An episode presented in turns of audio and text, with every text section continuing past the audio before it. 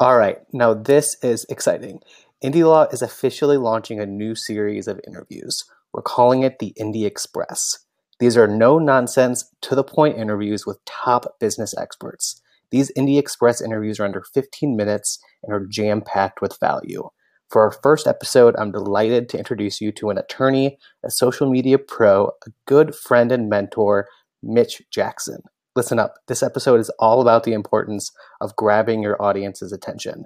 Mitch gives us his 10 favorite ways to start a presentation or conversation, and then he outlines the five steps you have to take to persuade your audience. Let's dig in.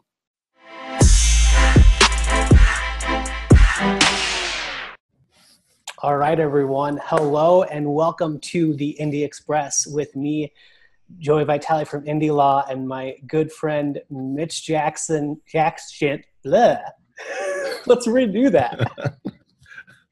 I love it. I love it. Actually, I like the way that sounded, Joey. Mitch Jackson. You captured the essence of Mitch Jackson right there. A human moment. Just I was trying to rolling. say. Keep it rolling, I was, bud. I was trying to say Mitch Jackson action Jackson because Dude. that's what shows up on your Zoom.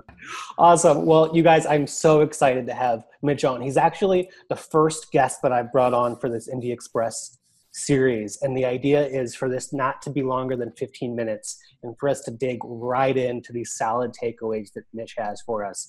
Wanted to introduce you guys to Mitch real quick. Mitch is the streaming lawyer. He's spoken all over the place, including the Tony Robinson stage. He's appeared on live video shows with Katie Couric, Anderson Cooper, Seth Godin, Gary Vaynerchuk. His Global Legal Minds Mastermind group, which I'm a part of, is a cutting edge community designed to show professionals how to embrace social media and show their human side. And Mitch, we're going to spend the next 15 minutes talking about something that you've put together, which are the five steps to help you capture the attention of your audience, make your point, and close the next deal. Hey, if two lawyers can do this in 15 minutes, anybody can do this, right?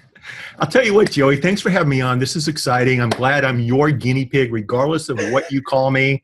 I'm here for you. You know I love you to death, pal. So here's the deal, you guys. What I've noticed trying cases over the years with social media, speaking on stage, is the biggest problem, the biggest challenge we have today, whether we're talking with an audience of one or an audience of 2,000, is grabbing their time and attention. Everybody's busy, right? And unless you grab their time and attention immediately, they're not going to pay attention to what you're doing in a court of law, on stage, or in a boardroom when you're trying to sell your product or services. If you don't capture someone's time or attention, the sale's not going to happen. The relationship's not going to happen. The new business isn't going to happen. The challenge is 100 years ago, the average attention span in the United States was about 20 minutes. You know, one wagon passing by somebody walking, they stop, they chew on some straw, and they talk for a while, right? Today, the average attention span is about nine seconds, the same attention span as a very intelligent goldfish. So you've got to jump in there real quick and grab their attention, or you're going to lose and miss out on an opportunity. What I found is that in order to get somebody's attention, how you start off your presentation, how you start off your pitch, how you start off your social media post or your live streaming post, or maybe an opening statement during during jury trial makes all the difference in the world. And I've got 10 ways that you can start off your presentation, your pitch, your spit, your spiel, whatever it might be, to try to capture the attention of your audience. Pick one of these 10 ways that works for your subject matter, that works for where you are, the audience you're speaking to. But for example, and I've got a list here, you can start off with number one, an interesting or provocative quote. Number two, you can start off with a statistic that might have something to do with what you're talking about. Number three, you can start off with a question. Get your audience thinking about what they're going to be hearing and let them know you'll be answering the question during your presentation. Number four, my favorite, and Joey knows this, start off with a breaking news story. Yeah. Newsjack something that's happening right now and incorporate that into your presentation. Number five, you know, start off with just a story about you, something that's happened to you in your life, and integrate that into your presentation. Number seven, number six, or number seven, wherever I am, it doesn't really matter, is you can start off with a sincere thank you. Thank the host, thank the group. That's not my favorite way to go about things. But when you do start off using one of these approaches, always circle back one or two minutes later, take a deep breath, and thank your audience for being there. Okay, you do want to incorporate that into the first five minutes of your presentation. Number seven, you want to ask your audience, you're going to want to grab a pen and paper, grab your iPad, pull out your laptop. You're going to want to write this down. You're, want to, you're going to want to get this into your device because I'm going to share three ways you can do the following thing. Number eight, you can use humor. If you're great at telling jokes, start off with a great joke. If you're not good at telling jokes, not a good idea. Okay, so understand your strength, understand your weaknesses. Number nine, you can make a prediction. You can make a prediction and then ask the audience to hold you accountable to the prediction that you're about that you've just made and how you're going to be showing that prediction is going to come true based upon your presentation. And number 10, you can start off with a poem or a rhyme. Once again, like humor, if you do that, it'll come across well. If you're not good at giving a rhyme or sharing a poem, then don't go that route. By doing all of this, you guys, what's going to happen is you'll be allowing your audience and empowering your audience to receive your message, which will help benefit them and which will help solve their problem. When it's all said and done, you'll be directing your audience to um, a solution, whether it's your product or service, whether it's uh, uh, purchasing a downloadable product, whether it's with Joey pulling the trigger and getting him to do your trademark, uh, your service mark, whatever it might be, to protect your company with your intellectual property rights. That's what works really well on social, from the stage, and one on one meetings.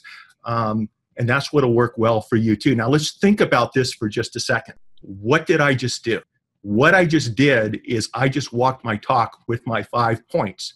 Let's go back and cover the five points real quick, Joey. Is that okay? Yeah. Because I'm not going to let you jump in. I've only got 15 minutes and I love to talk, I okay? love- So here's the thing, you guys. The first thing you need to do is you need to state the problem clearly. That's the first step when it comes to um, persuasively sharing your argument or making a position. And what I did is I said, listen, time and attention are big problems today. If you don't immediately grab your audience's time and attention, you're never going to get it. That's the problem. Number one, state the problem. Number two, agitate the problem. If you don't get their time and attention right off the bat, they're going to tune you out. They're going to grab their smartphone while you're speaking. They're going to pay more attention to this than they will with you. And so agitate the problem. Number three, offer a solution.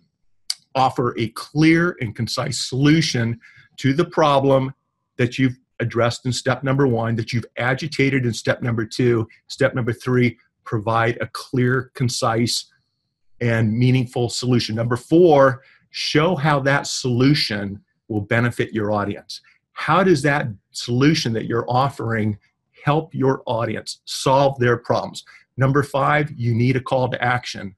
Once you go through steps one through four, empower your audience to take that next step, to go to the back of the room and purchase your book, to go to your website and get on your email update community list, to hire you as a lawyer or as a CPA or as a doctor to help fix their problems. So, those five steps, Joey, I use in court, I use when I'm speaking from the stage, I use with my family on a Friday night when we're trying it. to figure out what movie to see, right? Because Mitch, I love this because, like you, like you say, it's it's not just about presenting in front of a group. You can use these skills every like in so many places, whether it's on a piece of sales copy or or like you said, talking with your family. Like if you want to be persuasive, do these five things. And it's it's really interesting. I love that you you ended with the call to action mm-hmm. because there are very interesting and productive ways of doing that that might not seem obvious. One of the best speeches I've seen has been from somebody who gave the people who were watching homework and said, if you email me your answers to these three questions, I will email you back. Oh, I love that.